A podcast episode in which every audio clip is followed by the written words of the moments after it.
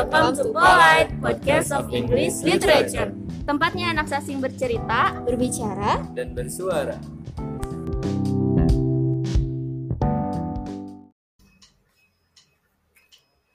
Hai Politer, selamat pagi, siang, sore, malam buat kalian semua yang dengar di mana pun kalian berada.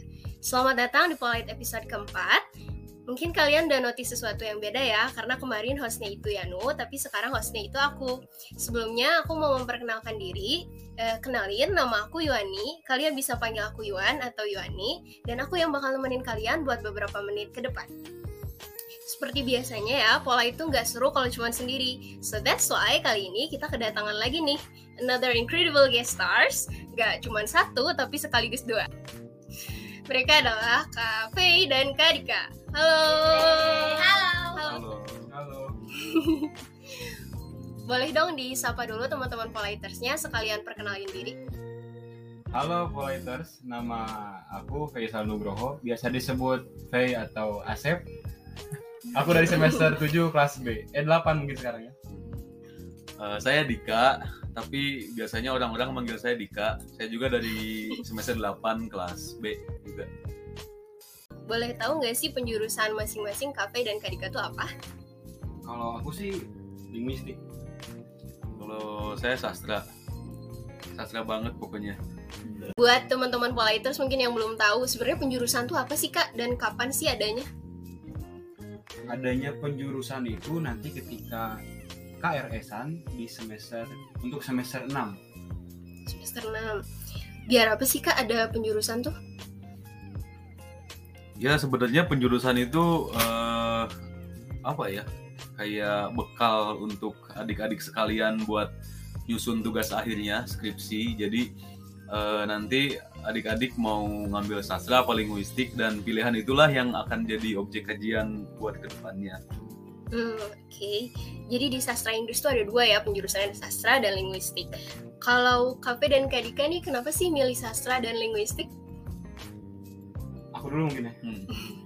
Aku pilih linguistik karena karena aku tuh emang basicnya itu di ngajar jadi emang lebih fokus ke hal kebahasaan terus alasan terdapat konsentrasi atau pemilihan jurusan linguistik dan sastra ini memang yang pertama itu adanya pembatasan terhadap standar perkuliahan di di S1 berapa SKS mungkin karena jadi kalau misalnya kita ambil semua itu nggak bisa ambil semua SKS nggak bisa makanya ada penjurusan ini terus yang kedua lebih menunjukkan atau menjuruskan minat nah karena minat saya di linguistik karena basic saya itu pengajar jadi saya pilih linguistik Jadi lebih nyambung juga ya kayak. Kalau Kak Dika gimana nih? Eh, kalau saya kan eh, sedikit kelas balik ya waktu SMA itu emang udah cita-citanya masuk sastra. Emang dulu sastranya Indonesia sih, tapi karena emang nggak keterima, jadi makanya sastra Inggris sih diambilnya nih. Dan itu tuh udah siap gitu. Bahkan saya nggak tahu kalau di jurusan sastra itu ada dua penjurusan. Makanya saya kira ya udah wes sastra aja gitu jurusan sastra tuh. Jadi ya udah milih sastra udah siap dari dulu memang. wow keren Gak pernah kepikiran ke linguistik Iya, juga gak kali pernah ya? kepikiran bahkan baru tahu ada linguistik itu ya pas masuk sastra Inggris aja dan ternyata dijuruskan kita tuh difokuskan lagi. Kalau ada nggak sih Kak eh, perbedaan signifikan gitu antara sastra sama linguistik? kalau perbedaan itu dari aku ada dua yang pertama linguistik itu ter- terkait teori-teorinya itu lebih pasti gitu misalnya kalau kita misalnya ini hal contoh atau contoh kecilnya kita mengkaji tentang grammar atau misalnya kalau di matkulnya itu SFL atau apa itu udah pasti banget kalau misalnya run itu verb atau kata kerja. Tapi kalau sastra ini itu luas banget kemungkinannya gitu. Jadi nggak ya kalau kata orang gitu eh, dua tambah dua itu sama dengan empat. Kalau kata orang sastra mungkin jadi tujuh mungkin kata Dika jadi delapan. Emang dia nggak bisa hitung sih. Iya tapi bisa sih ya. Kalau linguistik jadi lebih apa ya lebih eksak gitu ya, Iya. lebih ini. Kalau sastra lebih bisa dieksplor gitu ya. Iya. Iya. Kalau Sebenarnya perbedaan signifikan itu cuman di objeknya aja kalau Hmm. linguistik lebih ke tata kebahasaannya sementara sastra itu dalam ranah kesusastraan. yang bedain cuma itu doang terlepas dari apa pun anasir di dalamnya tapi ya itulah yang bedanya Objek kajian. objek kajiannya Oke. Kalau setelah, eh, setelah ngambil penjurusan ini enak eh, lebih banyak enak atau nggak enaknya sih? Eh, saya sih lebih banyak enaknya karena ya sempat Sesuai disinggung juga sebelumnya ya, iya. heeh, sesuai dengan keinginan dari masih muda dulu sampai sekarang jadi enjoy di sastra sastra juga memberi kesegaran-kesegaran bagi jiwa-jiwa yang sepi Waduh. menurut saya. jadi ketika kamu ketika kamu membaca sastra gitu, pasti akan merasakan wah ini Itu aku banget. kuat banget heeh. Hmm. Kalau kafe ada nggak enak nggak enaknya gitu? enak-enaknya ada enaknya itu kita lebih terjuruskan aja jadi nggak semua ibaratnya kayak di SMA waktu misalnya kita masuk IPA itu kimia biologi terus apa Fisika. fisika itu dimasukin semua tapi ketika di kuliah ini sastra Inggris ini kan ada dua ada linguistik ada sastra nanti kita dijuruskan lagi jadi lebih lebih rinci aja lebih terjuruskan aja terkait ininya apa eh, minat dan juga pelajarannya Kalau nggak enaknya ada nggak kira-kira? kalau nggak enaknya ini ini lebih ke orang-orang yang salah pilih Hmm. ya salah pilih makanya penting banget untuk membedakan minat dan kebutuhan Hmm. Kalau kakak sendiri ngerasa salah pilih nggak? alhamdulillah saya enggak Adika juga udah pasti enggak ya? Banyak teman-teman saya yang merasa salah pilih gitu aduh aku eh, nyesel nih masuk lingu atau aku nyesel masuk sastra tapi satu-satunya penyesalan yang saya alami adalah nyesel masuk UIN aja Kenapa tuh kak? ya karena seperti yang dikatakan orang-orang gampang masuk dan susah lulus itu Aduh. Benar adanya. Eh, eh, itu tuh benar bukan cuman eh, komedi aja kenapa coba kak betah sama teman-temannya Eh, eh, betah sama lingkungan yang asik sekali betah sama eh, dosen-dosennya yang sangat agamais dan sebagainya itu makanya orang-orang agak lama lulus di UIN Tadi kata kafe kan ini ya apa? Penting gitu untuk me- apa? Memisahkan antara apa? Yang minat dan kebutuhan. Nah kalau dari kafe atau Kak Adika sendiri ada nggak sih tips untuk memilih jurusan mana nih gitu antara sastra dan linguistik? Eh, tipsnya tuh ketahuilah apa yang kamu suka. Beberapa orang ada yang suka mengkaji bahasa, beberapa orang yang saya kenal pun ada yang memang suka ngutak-ngatik di mata kuliah sintaks misalkan atau grammar. Dan beberapa orang yang saya kenal juga ada yang emang hobinya karya sastra baca gitu atau nulis dan sebagainya. Nah ketahuilah itu, coba renungkan di mana eh, minat kalian itu. Dan akhirnya pilih deh. Sebab eh, kan eh, kalian tuh udah udah kuliah selama tiga tingkat ya. Dari semester 1 sampai 5 dan selama lima semester itu sudah tentu kalian tuh mempelajari sastra juga linguistik. Dan seharusnya udah bisa memutuskan nih enaknya di mana. Kalau masih bingung sebenarnya saran saya ulangi lagi kuliah dari semester 1 karena ya percuma sekarang udah kuliah 5 semester tapi masih bingung. Kan selama 5 semester itu kita belajar linguistik sama sastra. Di situlah bisa cari enaknya di mana. Kalau saya tidak bisa menjanjikan apa pun untuk masuk sastra dan linguistik juga. Tergantung orangnya itu Ya soalnya pasti ada juga sih kak yang orang yang ngerasa kayak nggak cenderung ke sastra tapi nggak cenderung juga ke linguistik gitu. tapi gitu ya mungkin saran dari Kak Dika diulang lagi Coba- mungkin coba diperdalam ulang lagi lagi. gitu ya. Iya iya iya. atau kalau kalau saya meminjam bahasa Islamnya mau coba sholat istikharah deh Iya.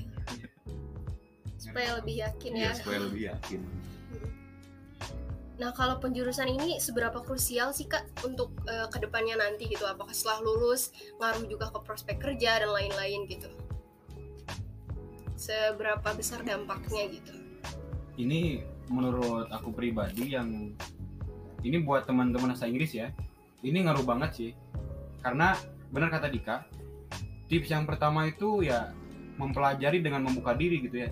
Mempelajari semua semua mata kuliah. Karena misalnya di kita dari awal nih dari awal semester satu ah saya pengen sastra. Siapa tahu dengan cara membuka diri kita pengen linguistik. Atau misalnya dengan cara kita membuka diri yang asalnya pengen linguistik tiba-tiba pengen sastra. Terus eh, memang perlu adanya pembedaan yang tadi yang terkait minat dan kebutuhan. Karena nggak segelintir orang yang kuliah itu hanya sekedar pengen bukan sekedar tapi dengan ber- eh, dengan tujuan untuk menggali ilmu sebanyak banyaknya ada juga orang-orang yang hanya masuk kuliah ini menggali ilmu terus memiliki tujuan yaitu pekerjaan. Nah di situ maksudnya pekerjaannya nah, maksudnya minat dan kebutuhan itu jadi perlu berpikir panjang. Yang kedua terus yang ketiganya nah ini nih eh, cari tahu mata kuliahnya. Mata kuliahnya nanti di linguistik apa sih di, di linguistik itu kayak gimana di sastra itu kayak gimana. Yang terakhir kewajiban dan konsekuensi. Nah ini yang nyambungnya tadi. Eh, fatalnya itu di mana? Kalau misalnya kita salah ketika pilih penjurusan atau konsentrasi di jurusan ini itu nanti ada konsekuensi tersendiri. Misalnya nanti kita eh, nggarap skripsi atau proposal misalnya untuk skripsi.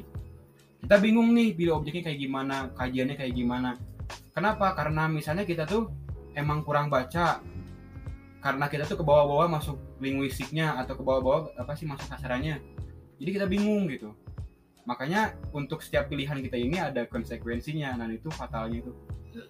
Jangan sampai mudah salah terbawa juga sama Iya. orang. Kadang-kadang beberapa orang yang saya kenal itu menggiring opini kalau udah masuk linguistik aja linguistik itu gampang loh gampang lulusnya. Iya, iya. sastra itu jelimet dan sebagainya. Karena eh, itu cuman cuman asumsi aja sebenarnya mah. Dan itu berhasil asumsi yang dibangun. Buktinya eh, dua tahun ke belakang yang saya tahu di linguistik itu banyak sekali peminatnya sampai kelasnya itu membeludak sementara sastra kurang karena anggapan di masyarakat bahwa linguistik lebih gampang padahal tidak. Tergantung orangnya. Kalau prospek kerja karena kami juga belum kerja jadi saya nggak tahu sih gimana ke depannya. Yang jelas sama-sama gelarnya sama eshum kalau misalkan lulus. Paling ini sih untuk prospek kerja itu krusial ketika pemilihan konsentrasi jurusan ini berpengaruh kepada keilmuan yang kita punya nanti di Hmm. akhir perkuliahan lebih cenderung ke mana gitu ya, Ya. lebih banyak mana makanya yang tadi itu kita kembali lagi lagi-lagi bedakanlah minat dan kebutuhan gitu karena nanti keilmuan kita itu memang kita gelarnya sama nih eshum tapi keilmuan yang kita punya atau apa ya eh, fokus ilmu kita yang yang kita punya apakah menjadi sastrawan maksudnya Hmm. sastrawan itu kita masuk sastra apakah menjadi linguis gitu? Nah itu beda banget. Sama satu lagi mungkin sama kemampuan. Kemampuan bisa diukur dari eh, seberapa kuatnya kamu untuk baca buku. Kan kalau sastra itu udah rahasia umum kalau emang harus baca banget. Satu novel dalam bahasa Inggris itu menurut saya sangatlah rumit. Jadi kalau misalkan minat bacanya itu nggak ada kemampuan membaca karya sastranya itu nggak ada lebih baik ke linguistik. Tapi bukan berarti kalau di linguistik juga kita nggak perlu baca. Kita tetap harus baca tapi seenggaknya eh, apa yang dibaca tuh nggak sebanyak anak-anak sastra. Punya karakteristiknya masing-masing ya sastra dan linguistik Hmm. Nah kalau tadi kan ngomongin ini ya matkul juga. Nah kalau di sastra dan linguistik tuh nanti ketemu dosen siapa aja sih kak? Kalau di linguistik itu yang pertama ada Bapak Dedi Sulaiman. Itu kalau teman-teman semester ini sekarang mau semester 6 ya atau teman-teman yang mungkin masih maba atau yang semester mau semester 4 itu Pak Dedi ini ngajar di morfologi atau fonologi mungkin ya. Betul. Ya. Terus Pak Erlan, ada Bu Ruminda, ada Ibu Toneng, ada Ibu Deis, Ibu Ika, Pak Ervan, yang keren banget, yang ganteng banget Pak Ervan. ada Bapak Dadan Rusmana, Bapak Wadek 3, eh satu sekarang ya. Lalu ada Ibu Mirna, Bapak Firman atau Ayah.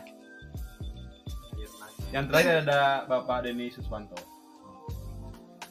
kalau di sastra eh, sepanjang yang saya ingat gitu maafkan kalau ada yang kelewat ada Pak Yoga Pak Hasbi kemudian Bu Agri Pak Awang Pak Dian mungkin untuk beberapa ada Bu Pepi ada Pak Pepen kemudian ada Bu Mirna juga kadang-kadang masuk sastra kadang-kadang enggak terus eh siapa lagi ya udah kayaknya sih Iya. Di antara dosen-dosen itu ada nggak sih kayak yang paling disuka atau yang justru sebaliknya gitu? Mungkin dari metode ngajarnya gitu atau apanya gitu.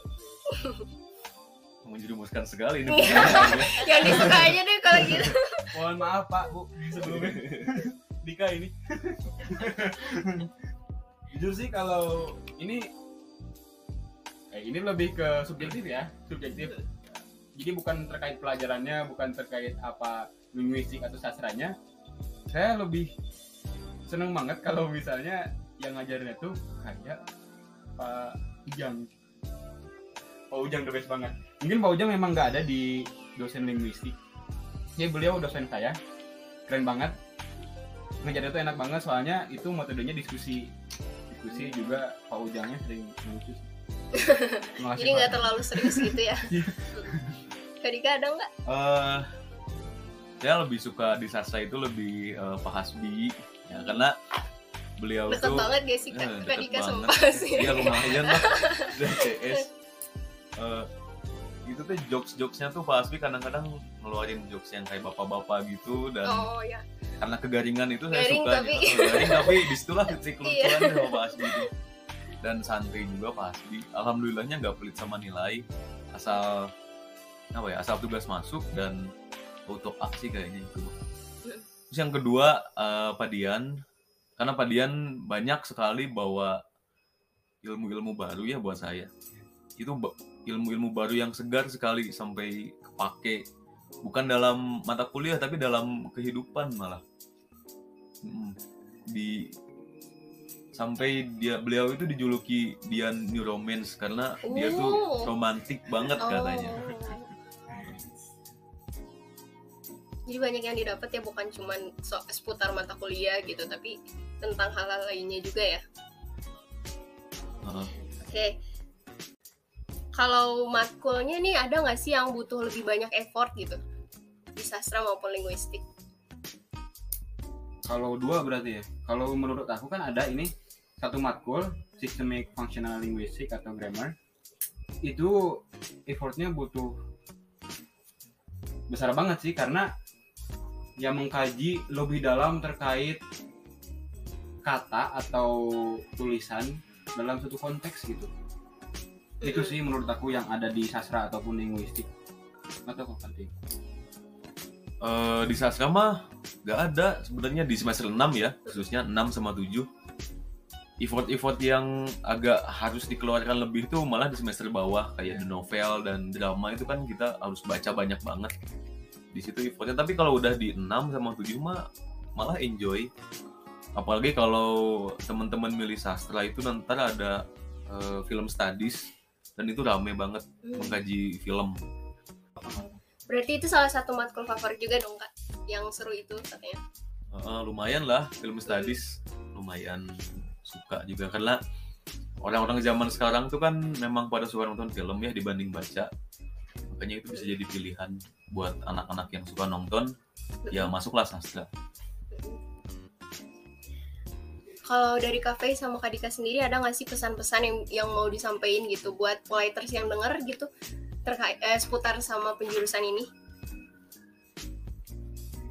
paling itu sih poin-poin yang tadi yang sebenarnya udah kebahas tadi cuma aku lebih rinciin poin-poinnya untuk teman-teman yang mau penjurusan ataupun yang masih jauh itu justru ini aku ngasih saran buat yang masih jauh ya buat teman-teman yang terdekat nanti mungkin sama Dika ya udah terlanjur gitu terlanjur belum belum mikirin tapi sekarang udah didedet sama KRS yang pertama itu buat teman-teman yang masih jauh ayo buka diri dengan cara mempelajari dengan serius semua mata kuliah yang ada di sastra Inggris dari semester 1 sampai semester 5 mungkin. Yang kedua ini berpikir panjang. Maksudnya berpikir panjang itu yang tadi membedakan minat dan kebutuhan teman-teman. Terus sama ya passionnya intinya sih. Terus yang ketiga cari tahu tentang prospek ke depannya terkait konsentrasi atau pe- peminatan yang ada di jurusan tersebut. Misalnya linguistik cari linguistik bakal jadi apa? Cari sastra bakal jadi apa? Karena ya kita nggak memungkiri bahwa setelah kuliah kita bakal kerja gitu kan? Tuh. Yang keempat coba cari tahu tentang kewajiban dan konsekuensinya. Mungkin kalau di sini disebutin kewajiban dan konsekuensinya terlalu panjang mungkin ya. Jadi ya cari tahu kewajiban di peminatan itu misalnya di linguistik mata kuliahnya apa terus dosennya siapa aja mata kuliahnya ngebahas apa dan konsekuensinya. Ini konsekuensinya ini. Nanti ketika misalnya kita ambil linguistik terus pas ambil objek eh, apa namanya objek proposal kita harus gini gini gini kita harus tahu konsekuensinya. Makanya coba cari tahu. KRS tanggal 24 ya. Iya. Bentar lagi. Bentar lagi dong. Iya. nah mungkin dari Dika nih ada tipsnya mungkin yang buat yang udah terlanjur. Tips dari saya adalah eh, masuklah sastra. Karena bakal jadi sangat luas sekali. Karena saya rasa eh, beberapa hal yang ada di linguistik itu terdapat juga pada sastra jadi dengan memilih sastra tuh teman-teman sekalian bisa eh, mempunyai apa ya pengetahuan yang luas mungkin kayak taruhlah gini matkul eh, morfologi itu bakalan ada di ngebahas puisi. Kan di puisi itu ada kayak cara baca-bacanya gitu ya. Penggalan-penggalannya itu dalam puisi dipelajari. Nah itu pun menurut saya tuh agak agak eh, ada keserupaan dengan matkul morfologi. Kemudian kayak fonetik dan fonem itu ada juga di cara pembacaan puisi baru. Eh, ya mungkin itu mah cuman ide saya aja, mungkin juga enggak. Tapi percaya dengan bersastra itu eh, kalian bisa mendapatkan juga ilmu linguistik kecuali grammar karena buat saya grammar itu merupakan sebuah kesia-siaan karena ya ya bayangin aja sama teman-teman apakah ketika berkomunikasi sehari-hari menggunakan grammar kan enggak ya makanya kalau hanya sekedar pingin lulus oke masuk linguistik kalau pingin lulus dengan ilmu yang lumayan ya udah masuk sastra Karena sebenarnya di dalam sastra tuh udah mencakup uh, Mm. yang dibahas di linguistik juga Uh-uh. gitu ya kayak. kan eh, kajian sastra itu eh, mediumnya bahasa dan linguistik pun membahas bahasa jadi ya hampir sama-sama aja kalau mau disama-samain mah Ada tambahan lain nggak? Kira-kira dari kafe gitu. Oh iya. Eh, dari aku sih sebenarnya buat teman-teman yang mau masuk linguistik, ini jangan takut kayak misalnya eh, oh ini ilmunya terlalu apa ya terlalu pakam atau gimana. Sebenarnya enggak. Kalau misalnya teman-teman bisa nge-explore kajian nanti di proposal atau skripsinya, itu bisa mengkaji banyak hal, banyak objek. Tapi ya mungkin kalau misalnya teman-teman cek di skripsi yang udah-udah memang banyak orang-orang yang mohon maaf memakai teori-teori yang sudah pernah dibahas sebelumnya hanya mengganti objek terkadang seperti itu tapi ya buat teman-teman yang sangat semangat dan passion terhadap linguistik is oke dan lumayan banyak kok. Nggak kalah sama Astra. Iya, itu juga itu juga bakal jadi penting sih. Eh, tergantung dari orientasi teman-teman sekalian. Kalau kuliah hanya sekedar ah yang penting lulus aja deh. Ya banyak. Dari linguistik maupun sastra pun bisa hanya mengikuti template saja. Eh, misalkan objeknya tuh cuman ngeganti objeknya aja. Topiknya sama cuman ganti objek dengan teori yang sama itu masih eh, bisa meskipun saya rasa ilegal itu teh. Tapi itu bisa. Jadi eh, harus dibenahi itu orientasi teman-teman sekalian nih. Apakah dengan kuliah itu pingin eh, menyumbang sebuah khasanah ilmu pengetahuan baru atau hanya sekedar lulus saja kalau sekedar lulus aja mah ya gampang mau masuk apa pun gak usah dipikirin sastra atau linguistik ya udah pilih aja gitu. Pasti auto lulus mah lulus pasti tapi apakah dengan kelulusan teman-teman itu berguna bagi lain. ilmu pengetahuan di Indonesia? Ya bisa itu Heeh, itu soalan lain banget. Terkait linguistik dan sastra berarti terkait konsentrasi ya. Ini nyambung juga sama prospek kita ke depannya. Tetap satu jangan lupa sholat ibadah. ibadah ya. Ibadah nomor satu. Itu yang satu dan satu lagi ya tadi. Jangan lupa untuk membedakan minat dan kebutuhan kalau dari saya mah eh, jangan bingung. Kalau masih bingung ulangi lagi kuliah gitu. Karena ke mana aja kalian selama ini kalau masih bingung mah? Ke mana aja. Oke, Oke, makasih banyak ya buat Kak Fei sama Kak Dika buat waktu dan pencerahannya. Mungkin teman-teman Politers yang dengar bisa dapat gambaran tentang gimana sih penjurusan itu nanti. Eh, buat teman-teman em, jangan khawatir, walaupun sastra dan linguistik itu punya kesulitan dan tantangannya masing-masing, tapi eh, berhasil atau enggaknya teman-teman nanti itu tergantung dari gimana sih cara teman-teman buat ngadepin segala tantangan dan kesulitan itu. Nah, jangan lupa buat terus semangat. Semoga eh, bidang apa pun yang teman-teman pilih nanti bisa teman-teman eksekusi dengan baik. Okay, so that's the end of our podcast. I hope you guys enjoy listening to it and can get something out of it. See you on another episode, and until next time, bye bye. Well, thank you for listening. See you on the next episode. Have a great day.